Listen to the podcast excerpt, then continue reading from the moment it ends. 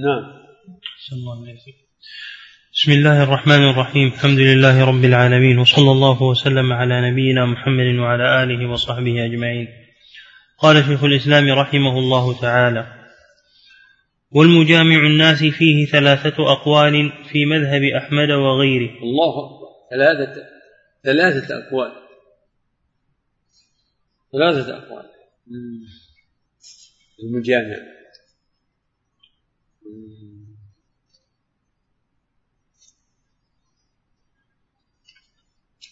يعني تقتضي هذا أنها تجب عليه الكفارة وهذا قول الأكثرين وهو المذهب المشهور عن عن الإمام أحمد وقيل لا تجب عليه الكفارة وأن وأن الجماع كالأكل والشرب.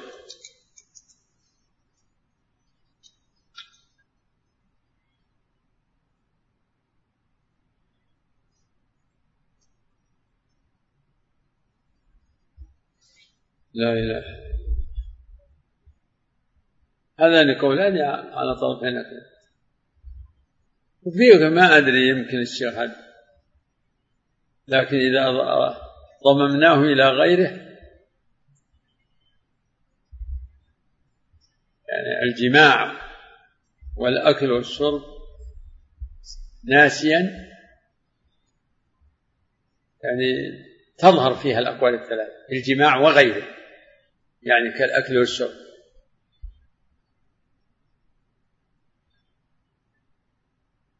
قيل إنه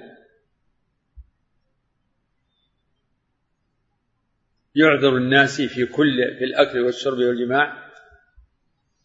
وقيل لا يعذر مطلقا. قيل يعذر الناس في الصيام.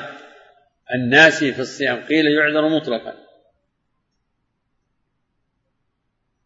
فمن أكل أو شرب أو جامع ناسيا فلا شيء القول الثاني فليفسد صيامه وإن كان لا إثم عليه. والثالث التفريق بين الأكل والشرب والجماع.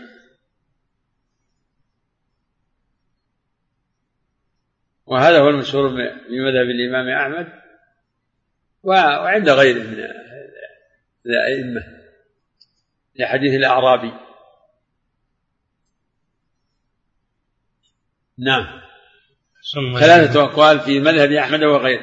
مرة ثانية أعد في والمجامع الناس فيه ثلاثة أقوال في مذهب أحمد وغيره ويذكر ثلاث روايات عنه. أحدهما أحدها أحسن الله عليكم أحدها لا قضاء عليه ولا كفارة. من هذه الحيثية. لا قضاء عليه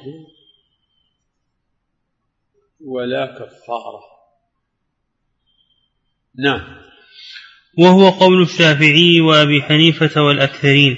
والأكثرين لا قضاء ولا كفارة. والثانية عليه القضاء بلا كفارة وهو قول مالك. عليه القضاء بلا كفارة؟ نعم.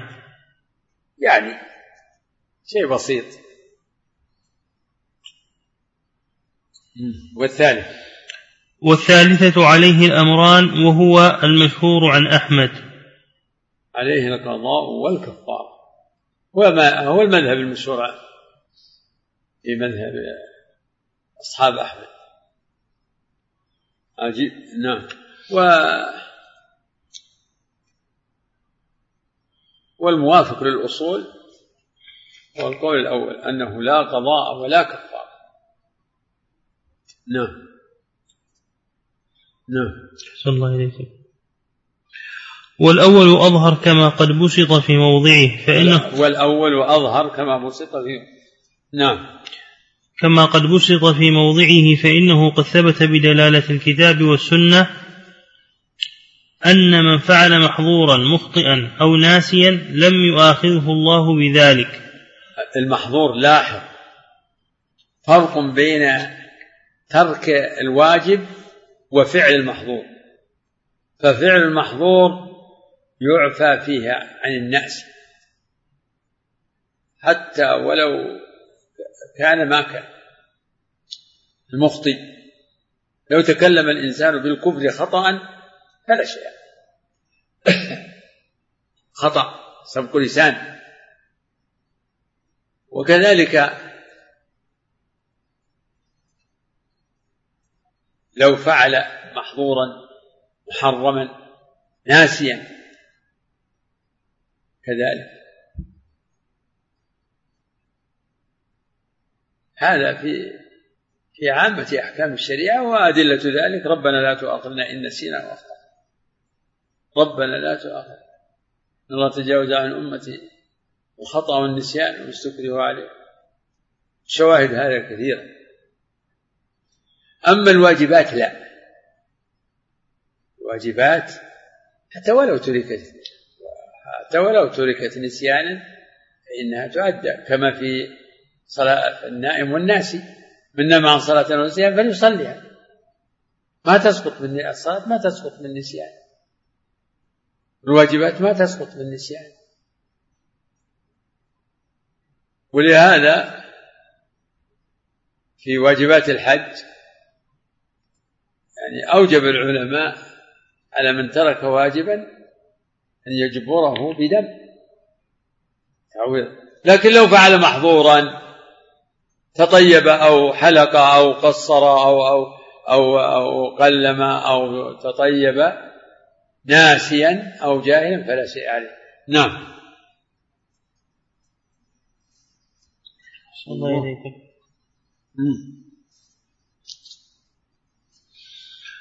وحينئذ يكون بمنزلة من لم يفعله. نعم.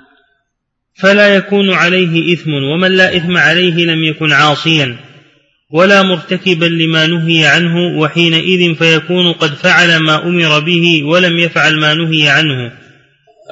أعد مرة أخرى كما قد بسط في غير هذا الموضع. كما قد بسط في موضعه فإنه قد ثبت بدلالة الكتاب والسنة. نعم. أن من فعل محظورا مخطئا أو ناسيا لم يؤاخذه الله بذلك. وحينئذ يكون بمنزلة من لم يفعله.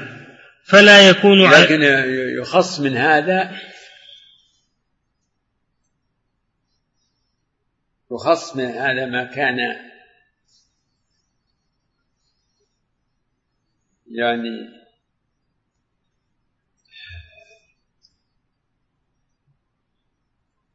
ما كان فيه حق ما كان فيه إتلاف وحق للغير. كما في قتل المؤمن خطأ. لا إثم عليه لكن عليه الكفارة والدية. لا إثم عليه لكن عليه الكفارة. لأن هذا الفعل الخطأ تضمن إتلاف. تضمن إتلاف. إزهاق روح معصومة. وكذلك على قول كثير من العلماء أن من قتل أن المحرم لو قتل صيدا مخطئا فإن عليه الجزاء لأن ذلك إتلاف. وإن لم يكن آثما بسبب الخطأ. نعم. أحسن الله إليكم. نعم.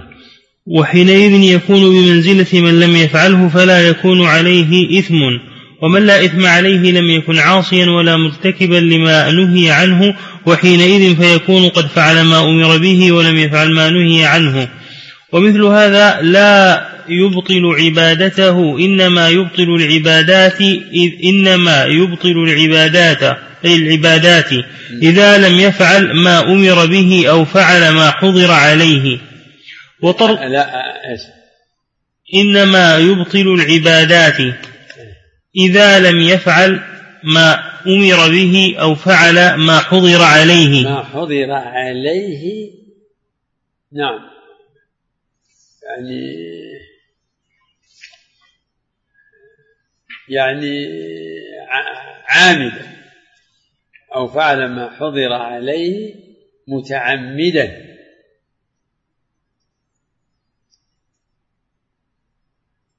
نعم. على ضوء ما سبق نعم. أحسن الله إليك.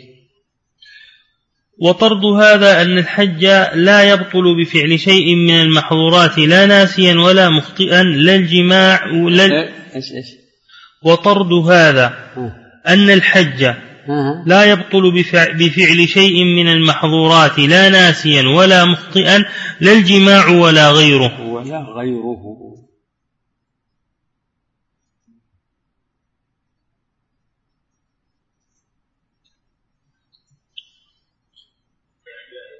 الفقهاء عندهم تفصيل يعني يفرقون بين الجماع وبقية المحظورات. بل يفرقون بين تغطية الرأس والطيب ولبس المخيط مع تقليم الأظفار وحلق الشعر وقتل الصيد. يقول هذه فيها إتلاف تقليم الأظفار فيه إتلاف وحلق الشعر إتلاف. فتجب الفدية على من فعل شيء من ذلك ولو كان ناسيا. وأعظم من ذلك أعظم من ذلك الجماع. لو جامع ناسيا. أو جاهلا فإن الحج يفسد. إذا كان قبل التحلل. نعم الأول. بعده. صلى الله عليه وهو أظهر قولي الشافعي وأما الكفارة والفدية فتلك وجبت لأنها بدل المتلف من جنس. وأما الكفارة والفدية فتلك وجبت لأنها بدل المتلف من جنس ما يجب ضمان المتلف بمثله.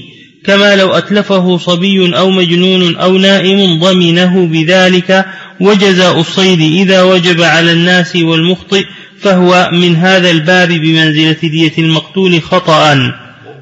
كما بمنزلة دية المقتول خطأ والكفارة الواجبة بقتله خطأ بنص القرآن. بمنزلة دية المقتول خطأ. والكفارة الواجبة بقتله خطأ بنص القرآن وإجماع المسلمين.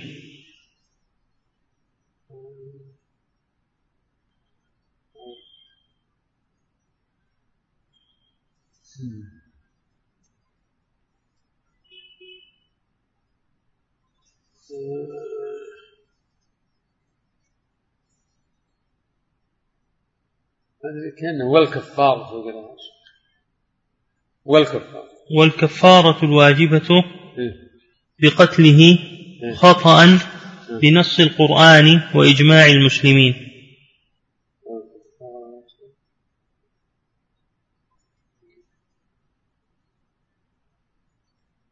الكفارة الواجبة بقتله خطأ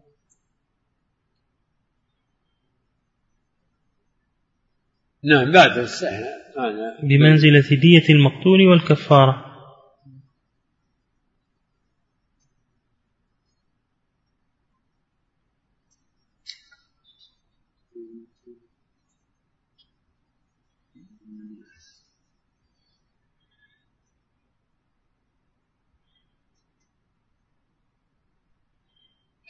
دية ال فيها احتمال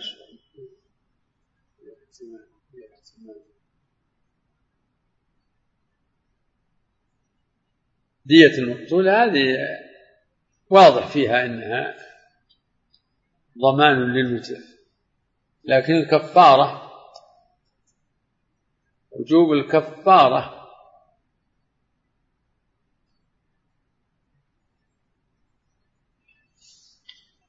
هذه كأنها خارجة عن القاعدة العامة. لكنها ثابتة بالنص والإجماع فوجوبها قطعي وجوب الكفارة على من قتل خطأ.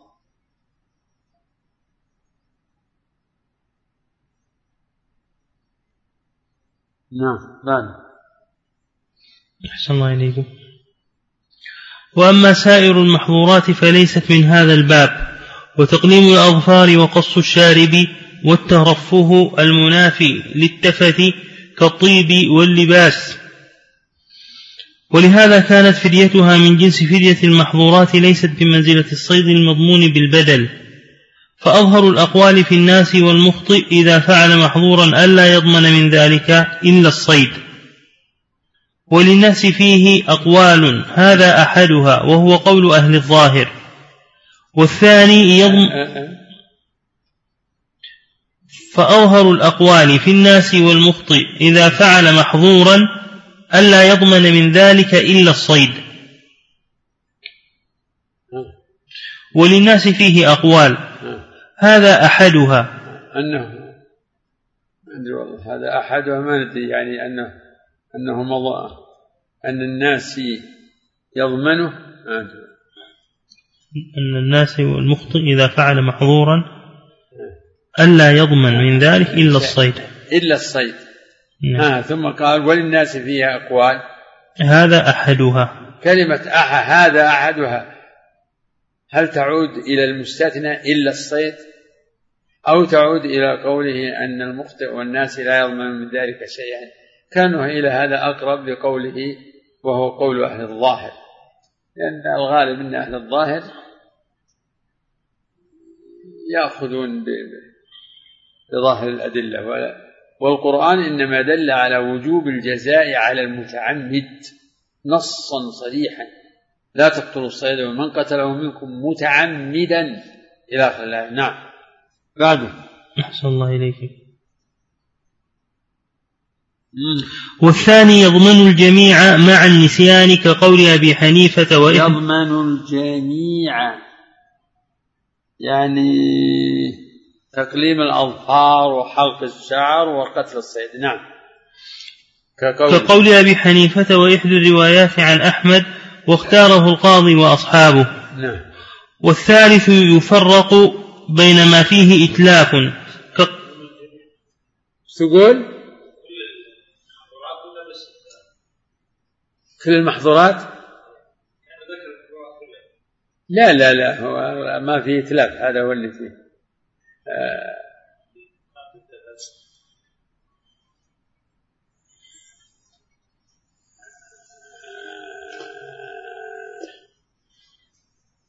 إيش هذا أحدها إيش هذا أحدها. وهو قول أهل الظاهر. نعم إيش والثاني يضمن الجميع. مع النسيان كقول أبي حنيفة.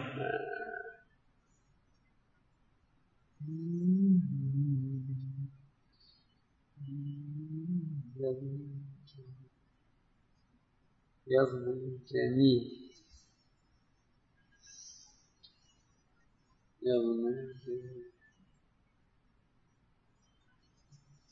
كلمة يضمن الجميع كأنها تعود يعني أول الكلام كأنه في الصيد.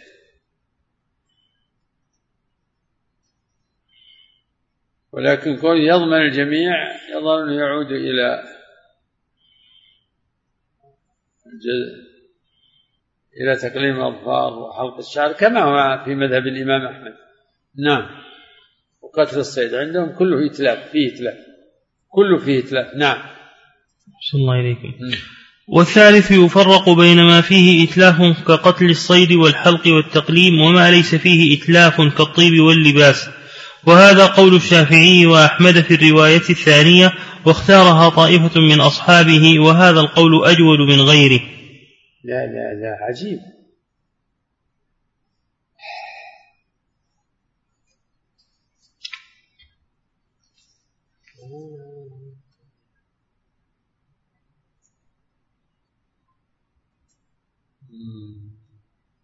يعني القول الأول لا شيء على الناس. إلا الصيد فيه البحث إلا الصيد. يقول نعم. يقول إيش قال بعدها؟ إلا الصيد. كلمة إلا الصيد. إيش بعدها؟ إلا الصيد. قال إلا الصيد. وللناس فيه أقوال.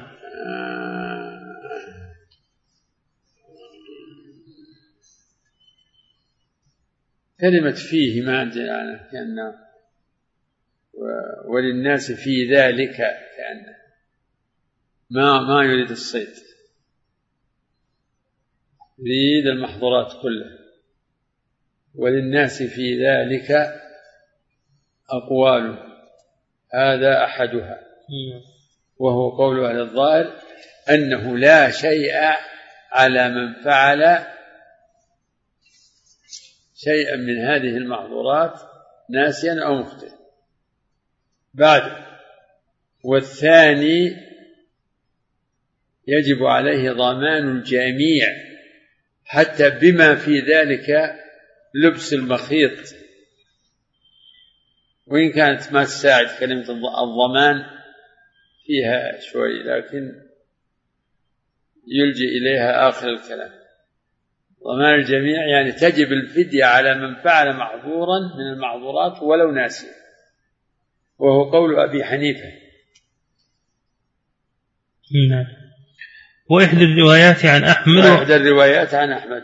والثالث التفصيل بينما فيه تلاف كتقليم الأظفار وحلق الشعر والصيد وما لا يتلاف فيه كالطيب ولبس المخيط وتغطية الرأس. نعم. يعني صارت الأقاويل ما هي واردة على المستثنى الصيد واردة على أصل المسألة. وهو ما يجب على من فعل شيئا من هذه المحظورات. نعم. وكلمة وفيه فإنه يريد وفي ذلك ثلاثة أقوال. نعم بعده. أحسن الله إليكم نعم. بعد الثالث. وهذا القول أجود من غيره. أجود من غيره لاحظ. أجود من غيره يعني أجود من قول أبي حنيفة في وجوب ضمان الجميع وفي وجوب الفدية في في جميع المعذورات على على الناس والمخطئ الشيخ يرجح الأول فيما يظهر نعم. أجود من غيره إيش بعد؟ لكن إزالة الشعر والظفر ملحق باللباس والطيب. لكن لكن. لكن إزالة الشعر والظفر ملحق باللباس والطيب لا. بقتل الصيد هذا أجود. لكن. لكن إزالة الشعر والظفر ملحق باللباس والطيب لكن لكن معروف المعنى والعبارة فيها. لكن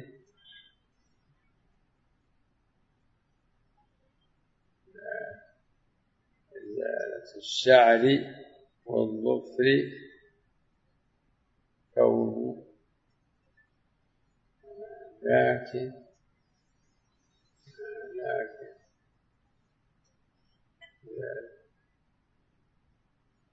لو جاءت لكن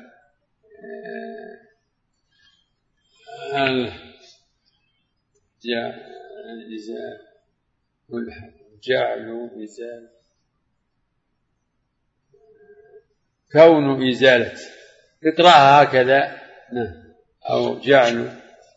نعم. كون إزالة الشعر والطيب ملحقا. نعم. لكن كون إزالة الشعر والظفر ملحق باللباس والطيب لا بقتل الصيد أجود. أجود. إيه. بعده. ماشي. والرابع أن والرابع والرابع أن قتل الصيد إن قتل الصيد خطأ لا يضمنه. نعم. وهو رواية عن أحمد. وهو ظاهر القرآن. نعم. فخرجوا عليه الشعر والظفر بطريق الأولى. وكذلك طرد هذا أن الصائم إذا أكل أو شرب أو جامع ناسيا أو مخطئا فلا قضاء. فلا قضاء عليه وهو قول طائفة من السلف والخلف ومنهم من يفطر الناس والمخطئ كمالك. وقال أبو حنيفة هذا إيش من يفطر؟ ومنهم من يفطر الناس والمخطئ كمالك وقال أبو حنيفة هذا هو القياس. لكن خالفه لحديث أبي هريرة في الناس. ومنهم من قال لا يفطر الناس ويفطر المخطئ. وهو قول أبي حنيفة والشافعي وأحمد وأحمد. فأبو حنيفة جعل الناس موضع استحسان. وأما أصحاب الشافعي وأحمد فقالوا النسيان لا يفطر لأنه لا يمكن الاحتراز منه بخلاف الخطأ فإنه يمكنه ألا يفطر حتى يتيقن غروب الشمس وأن يمسك إذا شك في طلوع الفجر. وأن يمسك إذا شك في طلوع الفجر. لا إله نعم.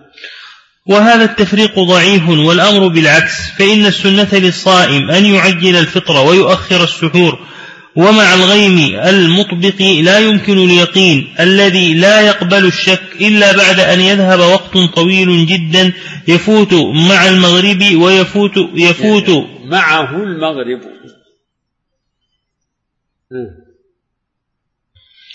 يفوت معه المغرب ويفوت معه تعجيل الفطور. والمصلي مأمور بصلاة المغرب وتعجيلها فإذا غلب على ظنه غروب الشمس أمر بتأخير المغرب إلى حد اليقين. لا. فإذا غلب على ظنه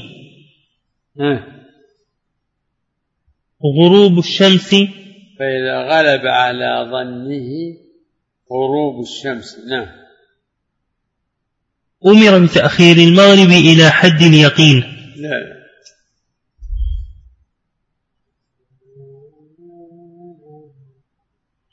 والله ما ندري هذه العبارة فيها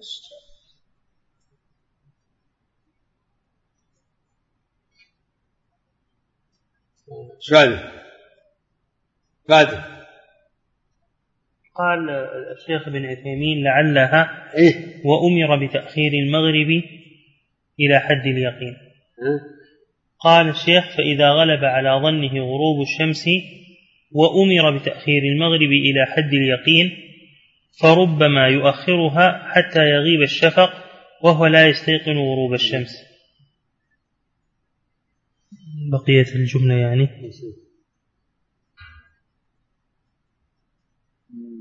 يقول الشيخ تكبيره إيش؟ قال الشيخ قال لعلها وأمر لا. فلو أمر اقرأ فلو لو. أحسن الله إليك. نعم. فإذا غلب على ظنه غروب الشمس فلو أمر بتأخير المغرب إلى حد اليقين فربما يؤخرها حتى يغيب الشفق وهو لا يستيقن غروب الشمس وقد جاء جاء عن إبراهيم نعم. فربما يؤخرها حتى يغيب الشفق وهو لا يستيقن غروب الشمس. نعم. فلو لعله فلو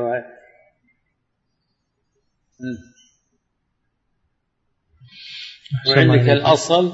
بدون واو ولا أمر مباشرة. لا ما فلو.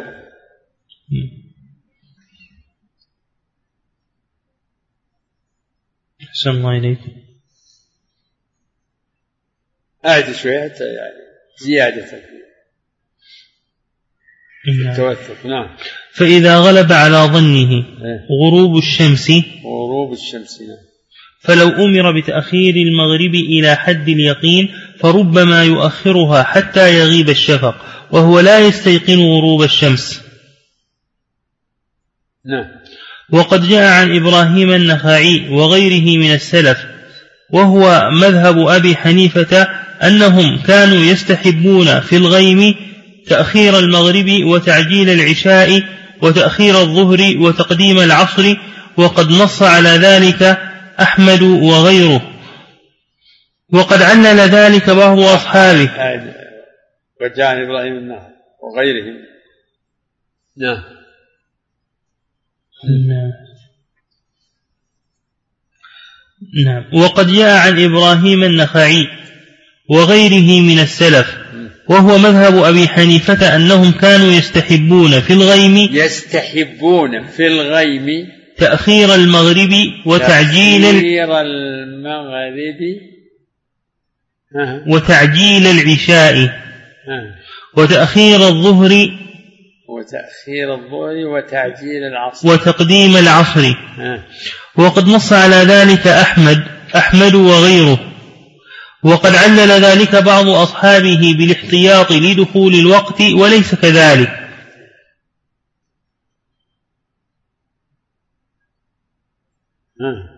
فإن هذا خلاف الاحتياط في وقت العصر والعشاء وإنما سن ذلك لأن هاتين الصلاتين يجمع بينهما يجمع بينهما عند الحاجة نعم. نعم. يجمع بينهما العذر. يجمع بينهما للعذر.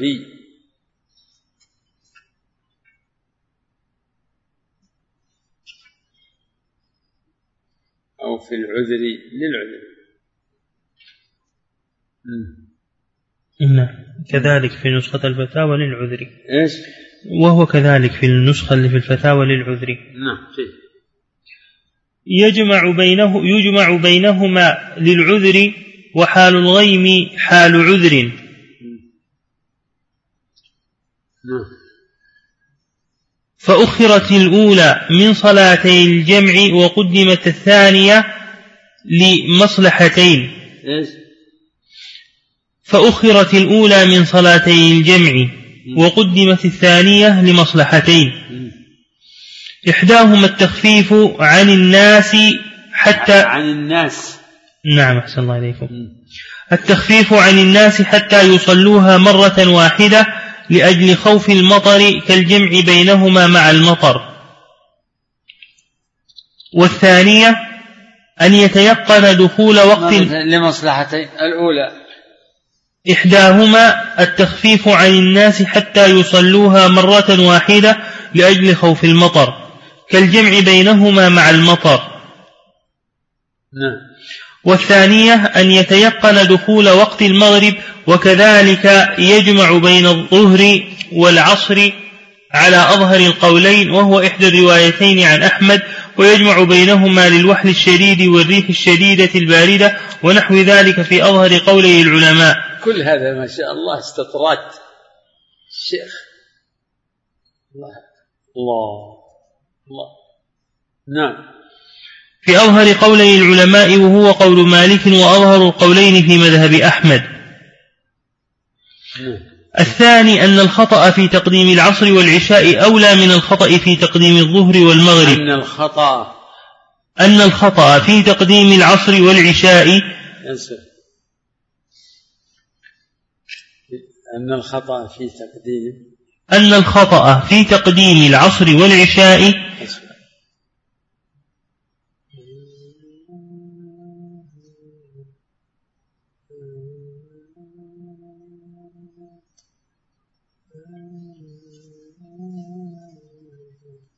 نعم أولى. نعم. نعم أولى, أولى من الخطأ في تقديم الظهر والمغرب فإن فعل هاتين لا لا لا.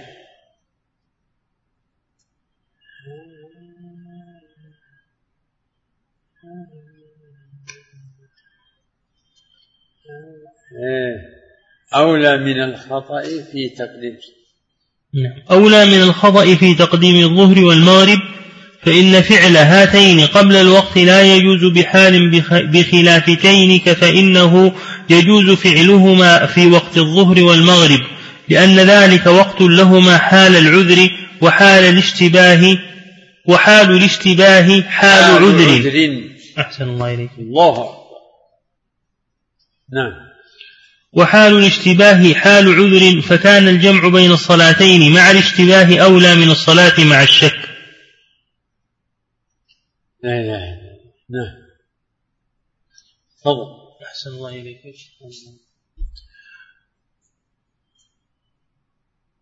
نعم. هذه المسألة يعني ليست قريبة من الجمع لمن المسألة التي كان مرت في الروض. والله يمكن نسيت ذكرني. الجمع لمن لم يتيقن الوقت يؤخر لمن عجز يعني عن معرفة دخول الوقت.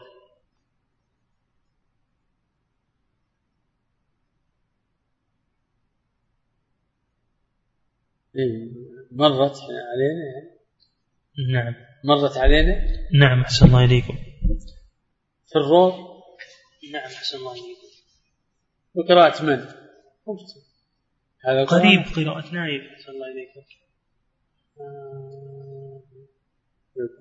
نايف صحيح. وش كان الموقف في اليوم؟ كان بالنسبة لمن شق يعني ما استطاع أن يتبين الوقت. فصلى. يعني مقرر عندهم في مثل رمضان يعني يعني كالمسجون. نعم. ما نعم. المسجون ما يدري عن وقت لا عن أوقات الصلوات ولا عن وقت رمضان. فعليه يتحرى فاتقوا الله ما استطعت. فمثلا إذا تبين له أنه صام رمضان قبل وقته فعليه القضاء. يقضي. وأما إذا تبين له أنه صامه بعد رمضان الحمد لله. يعني فهو له ثلاث إما أن يوافق أو يتقدم أو يتأخر. وهكذا في صلاة الظهر. لو تحرى ثم تبين له أنه صلى قبل دخول الوقت فإنه يقضيها. إذا تبين له أنه بعد الوقت فقد وقعت قضاء والحمد لله. هذا اللي يعني الظاهر هذا حاصل الكلام. كان كان أنتم وجهتم يعني قلتم إذا قيل إيه. بأنه إن صلى باجتهاده ثم تبين له أنه صلى قبل الوقت وكانت الصلاة. مما يجمع إلى التي قبلها. إيه؟ فيحتمل يعني ان الا تكون عليه إعادة. وهو كذلك. نعم. وهو كذلك. نعم. أنا أقول هذا ولهذا خصصت في كلامي هذا معك الآن نعم. خصصت كلامي هذا في الظهر. أحسن الله إليك. وفي المغرب. نعم. أحسن الله إليك. نعم. وهذا فيه ما ذكره أصحاب المأخذ الأول من الاحتياط. لكنه احتياط مع تيقن الصلاة في الوقت المشترك. نعم. ألا ترى أن الفجر لم يذكروا فيها هذا الاستحباب ولا في العشاء والعصر ولو كان لعلم خوف؟ وهذا فيه ما ذكره أصحاب المأخذ الأول من الاحتياط. لكنه احتياط مع تيقن الصلاة في الوقت المشترك. ألا ترى أن الفجر لم يذكروا فيها هذا الاستحباب ولا في العشاء والعصر؟ ولا ولا في العشاء والعصر.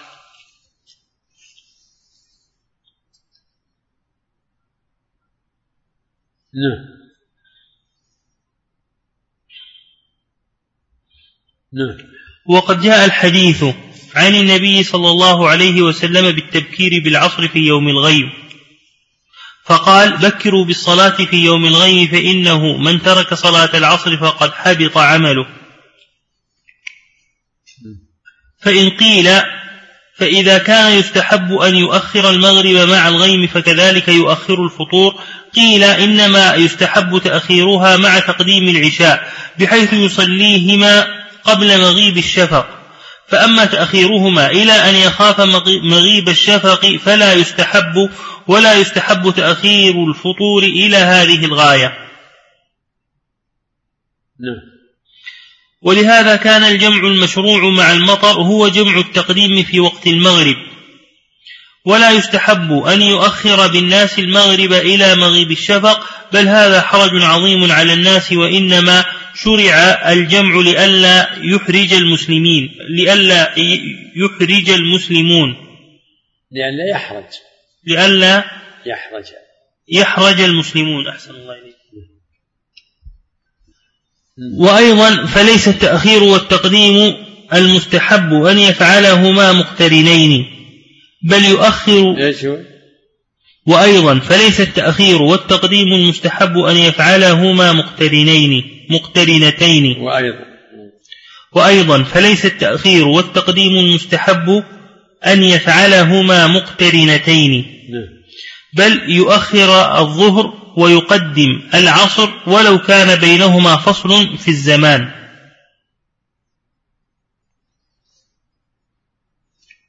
نعم. وكذلك في المغرب والعشاء. بحيث يصلون الواحدة وينتظرون الأخرى لا يحتاجون إلى ذهاب إلى البيوت ثم رجوع. وكذلك جواز الجمع لا يشترط له الموالاة في أصح قولي في أصح القولين كما قد ذكرناه في غير هذا الموضع. الله الله الله. الحمد لله. الحمد لله. يعني لو صلى المسافر الله. ثم بعد ساعة بدا له أن يرحل. الحمد لله نقول صلي العصر. نعم. على غير المذهب إيه أنا أتكلم لك على في ضوء الكلام اللي تقرأ نعم اختيار الشيخ. نعم. أحسن الله إليك. وأيضا فقد ثبت في صحيح البخاري عن أسماء بنت أبي بكر قالت أفطرنا يوما من رمضان في غيم على عهد رسول الله صلى الله عليه وسلم ثم طلعت الشمس. وهذا يدل على شيئين. على أنه لا يستحب مع الغيم التأخير إلا إن إلا أن يتيقن الغروب. ها؟ إلى. نعم أحسن الله إليكم أضبطها بالشكل. هي مشكولة بالعكس؟ لا هي مقصورة. كتابتها بالمقصورة يا ما أدري والله ما ما أميز بين إلى وإلا في الكتاب. ما أدري واحدة بالممدودة واحدة بالمقصورة. إلا الممدودة يعني؟ نعم. ما أجد فرق بينه إلا تشديد اللام إلا. إلا. إلا. إلا. إلا زيدا. إلا زيدا. إلى زيد إلى بعد الألف همزة الممدودة إيه؟ أو مد غير مد. ألف مقصورة وهذه ألف آه، ممدودة. يعني أنا أعرف أن الألف الممدودة يكون بعدها همزة مثل ألف صحراء أو هذه نوع ثاني. ذيك هو ليست الممدود يعني لينة. يعني ممدودة في الرسم. غير نعم. طيب. المهم إلا ممدودة نقول وإلى مقصورة. كذا؟ نعم أحسن الله وهي هنا إلى. نعم. نعم أمس. أنه يستحب مع الغيم التأخير إلى أن يتيقن الغروب فإنهم لم يفعلوا ذلك ولم يأمرهم به النبي صلى الله عليه وسلم والصحابة مع نية مع مع نبيهم أعلم وأطوع لله ولرسوله ممن والصحابة مع نبيهم. نعم. والصحابة مع نبيهم أعلم وأطوع لله ولرسوله ممن جاء بعدهم. والث... نعم نعم. والثاني لا يجب عليه القضاء فإن النبي صلى الله عليه لا يجب. والثاني لا يجب علي علي لا يجب القضاء. أحسن الله إليكم عندك عليه؟ لا بغير عليه. تمام. والثاني لا يجب القضاء. فإن النبي صلى الله عليه وسلم لو أمرهم بالقضاء لشاع ذلك كما نقل فطرهم. فلما لم ينقل فلما لم ينقل ذلك دل على أنه لم يأمرهم به. إيه؟ وأسماء لم تقل. يعني حكت وقالت طلعت الشمس. شو الواجب عليهم لما رأوا الشمس؟ يمسك أن يمسك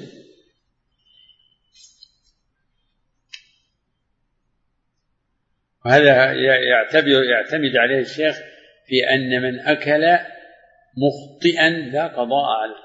كمن أكل يعتقد أنه بليل. سواء كان في أول النهار أو آخره. كمن أكل يعتقد أنه ما طلع الفجر. فلما فرغ فإذا الناس قد صلوا. على المذهب يجب عليه القضاء لأنه تبين أنه أكل في النهار خطأ. وهكذا لو ظن غروب الشمس فأفطر ثم تبين له يعني ثم طلعت الشمس فقد علم يقينا أنه قد أكل في النهار. هكذا أيضا يكون يجب عليه القضاء. ومر من قليل أنه مذهب المالكية. وجوب القضاء يعني؟ نعم. نعم بعد أحسن الله إليك.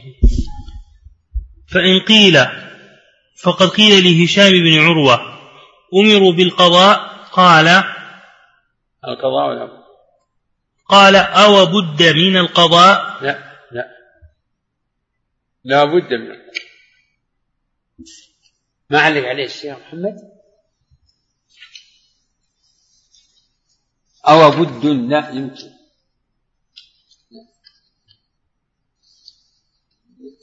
أو بد. ما في بد. لا بد منه هل من في القضاء هل من القضاء بد؟ لا لا, لا بد من القضاء. أو بد من القضاء؟ أحسن الله إليكم. أو أو بد من القضاء؟ قال هشام قيل هشام قال ذلك برأيه. لم يروي ذلك في الحديث. حتى ولا قال عروة. نعم. ويدل على أنه لم يكن عنده بذلك علم أن معمر روى عنه قال سمعت هشاما قال لا أدري أقضوا أم لا. ذكر هذا وهذا عنه البخاري والحديث رواه عن أمه فاطمة بنت المنذر عن أسماء. آه الحديث رواه. والحديث رواه هشام. نعم. أحسن الله إليك. وقد نقل هشام عن أبيه عروة أنهم لم يؤمر لا لا لا لا. هذا لا صلي قبل. نعم. أن معمر روى عنه قال سمعت هشاما قال لا أدري أقضوا أم لا. ذكر هذا وهذا عنه البخاري. نعم. والحديث رواه عن أمه فاطمة بنت المنذر. عن أمه إيه فاطمة فاطمة بنت المنذر عن أسماء.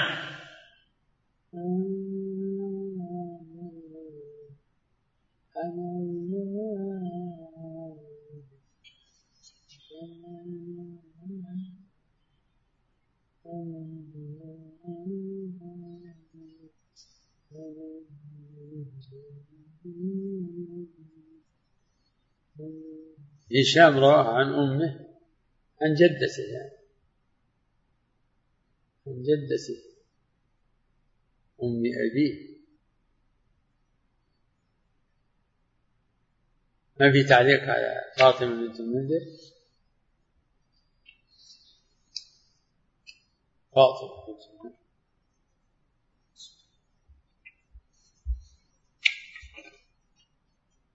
شيخ محمد ما أعطيتنا عن شيء فيها أشياء؟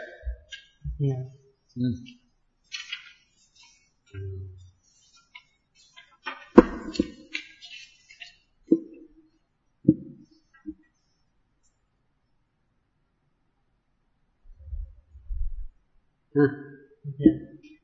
شيء قال؟ يعني في بعض الطبعات نفس اللي اعتنى بكلام الشيخ محمد يعني عن أمه قال في طبعة المكتب الإسلامي امرأته أه؟ قال في طبعة المكتب الإسلامي امرأته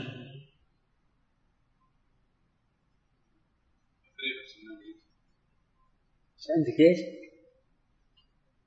شنو تقول يعني؟ إيه. قال فاطمة بنت المنذر ابن الزبير بن العوام.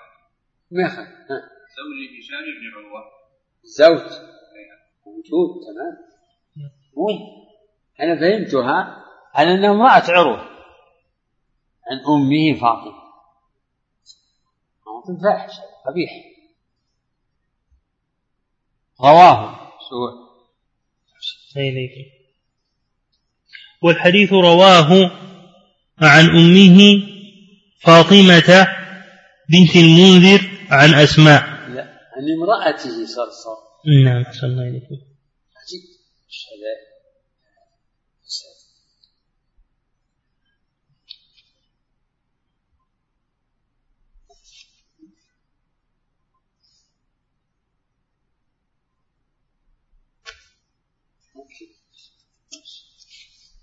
نعم.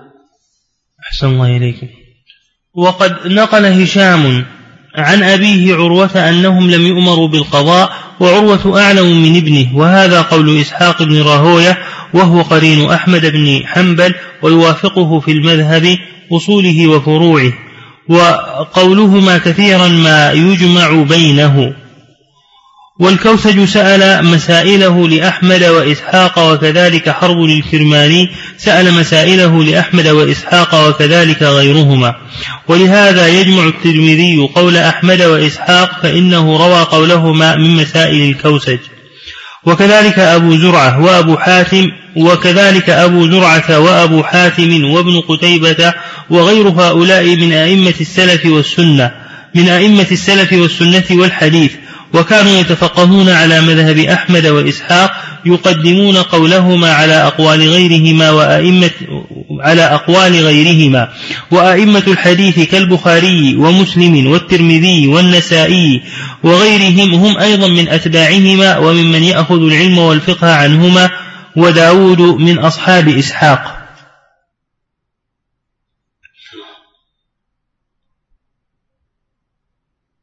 نعم. وقد كان أحمد بن حنبل إذا سئل عن إسحاق يقول أنا أسأل أنا أسأل عن إسحاق إسحاق يسأل عني. والشافعي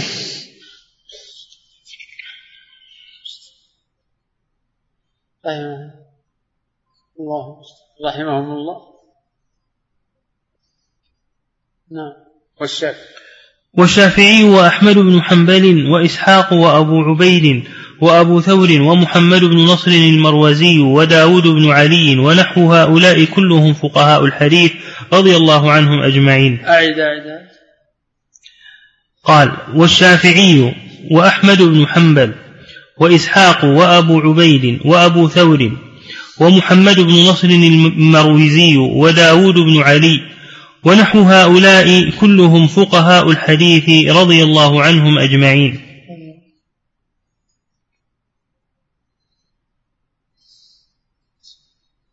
نعم. رحمه وأيضا فإن الله قال في كتابه وكلوا واشربوا حتى يتبين لكم الخيط الأبيض من الخيط الأسود من الفجر. الله المستعان. إيش الوقت الساعة؟ الله. لا إله إلا الله. نعم. وهذه الآية مع الأحاديث الثابتة عن النبي صلى الله عليه وسلم تبين أنه مأمور بالأكل إلى أن يظهر الفجر فهو مع الشك في طلوعه مأمور بالأكل كما قد بسط في موضعه. فهو مع الشك. فهو مع الشك في طلوعه مأمور بالأكل كما قد بسط في موضعه. يعني مأمور بالأكل يعني أمر أمر الإباحة. أمر الإباحة كلوا واشربوا هذا للإباحة حل لكم ليلة الصيام. نعم. فصل. وأما الكحل والحقنة وما يقطر في إحليله ومداواة المأمومة والجائفة فهذا مما تنازع فيه أهل العلم. فمنهم من لم يفطر بشيء من ذلك ومنهم من فطر بالجميع لا بالكحل. ومنهم من فطر إيه، ومنهم من فطر. ومنهم من فطر بالجميع لا بالكحل. ومنهم من فطر بالجميع لا بالتقطير. ومنهم التقطير نعم أحسن الله إليك بالإحليل يعني. نعم. ومنهم من لم يفطر بالكحل ولا بالتقطير ويفطر بما سوى ذلك.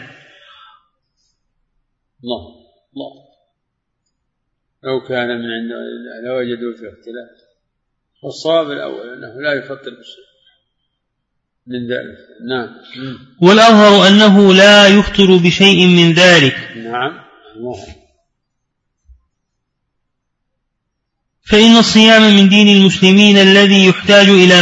الذي يحتاج إلى معرفته الخاص والعام. فلو كانت هذه المأمور فهذه الأمور هذه الأمور. نحسن الله إليكم. الله فلو كانت هذه الأمور مما حرمها الله ورسوله في الصيام ويفسد الصوم بها لكان هذا مما يجب على الرسول بيانه. ولو ذكر ذلك لعلمه الصحابة وبلغوه الأمة كما بلغوا سائر شرعه. فلما لم لم ينقل أحد من أهل العلم عن النبي صلى الله عليه وسلم في ذلك لا حديثا صحيحا ولا ضعيفا ولا مسندا ولا مرسلا علم أنه لم يذكر شيئا من ذلك. والحديث المروي في الكحل ضعيف رواه أبو داود في السنن ولم يروه غيره. مثل الطيب البخور. وهذا من عادة الناس يتطيبون يتبخرون. ما في شيء.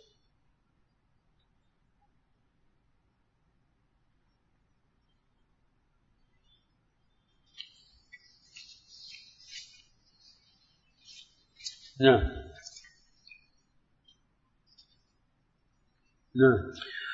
ولم يروه غيره ولا هو في مسند أحمد ولا سائر الكتب المعتمدة؟ طيب. والحديث المروي في الكحل. إيه. ضعيف. رواه أبو داود في السنن. ولم يروه غيره ولا هو في مسند أحمد ولا سائر الكتب المعتمدة. قال أبو داود حدثنا النفيلي قال حدثنا علي بن ثابت قال حدثني عبد الرحمن بن النعمان قال حدثنا معبد بن هودة عن أبيه عن معبد بن هودة عن أبيه. هودة. نعم أحسن الله إليك. أو هوذة شوف يا ياسر. هودة.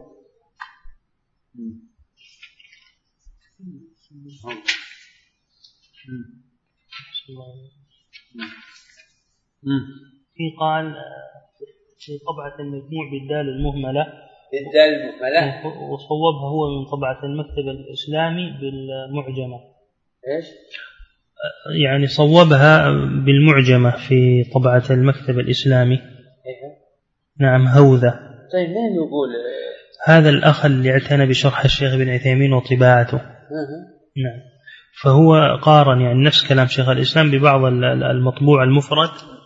ويعلق عن الفروق أحيانا.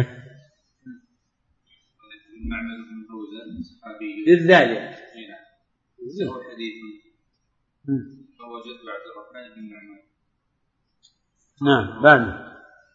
أحسن الله إليكم قال حدثنا معبد بن هوذة عن أبيه عن جده عن النبي صلى الله عليه وسلم أنه أمر بالإثمر المروح عند النوم. وقال ليتقه الصائم.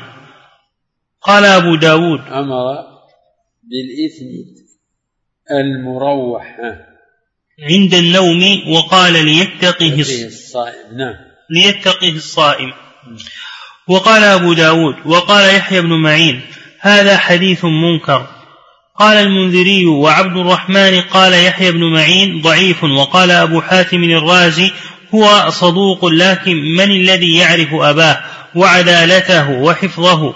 وكذلك حديث معبد قد عورض بحديث ضعيف وهو ما رواه الترمذي بسنده عن أنس بن مالك قال جاء رجل إلى النبي صلى الله عليه وسلم فقال اشتكيت عين فاشتكيت اشتكى اشتكيت عيني. اشتكيت؟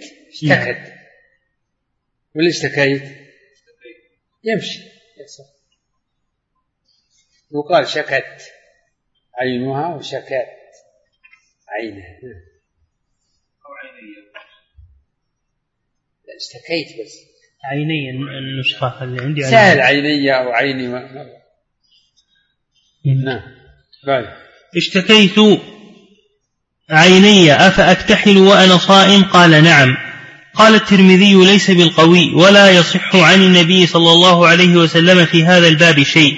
وفيه أبو عاتكة قال البخاري منكر الحديث والذين قالوا إن هذه الأمور تفطر كالحقنة ومداواة المأمومة والجائفة لم يكن معهم حجة عن النبي صلى الله عليه وسلم. والذين نعم. والذين قالوا إن هذه الأمور تفطر كالحقنة ومداواة المأمومة والجائفة لم يكن معهم حجة عن النبي صلى الله عليه وسلم وإنما ذكروا ذلك بما رأوه من القياس وأقوى ما احتجوا به قوله وبالغ في الاستنشاق إلا أن تكون صائما. قالوا فدل ذلك على أن ما وصل إلى الدماغ يفطر الصائم. إذا كان بفعله وعلى القياس كل ما وصل إلى جوفه بفعله من حقنة وغيرها الله. نعم. سواء كان ذلك في موضع الطعام والغذاء أو غيره من حشو جوفه. نعم. والذين استثنوا التقطير قالوا التقطير لا ينزل إلى جوفه وإنما يرشح رشحا فالداخل إلى إحليله كالداخل إلى فمه وأنفه.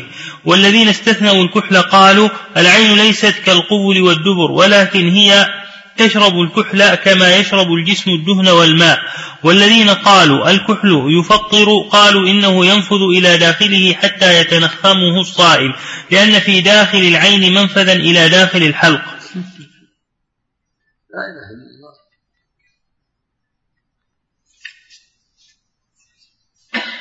نعم. وإذا كان عمدتهم هذه الأقيسة ونحوها لم يجز إفساد الصوم بمثل هذه الأقيسة لوجوه. الله. حسبك يا أخي لوجوه إن شاء الله. أحسن الله إليك. جزاك الله خير. رحمه الله يوسع صدره كلامه. يوازن بين المذاهب.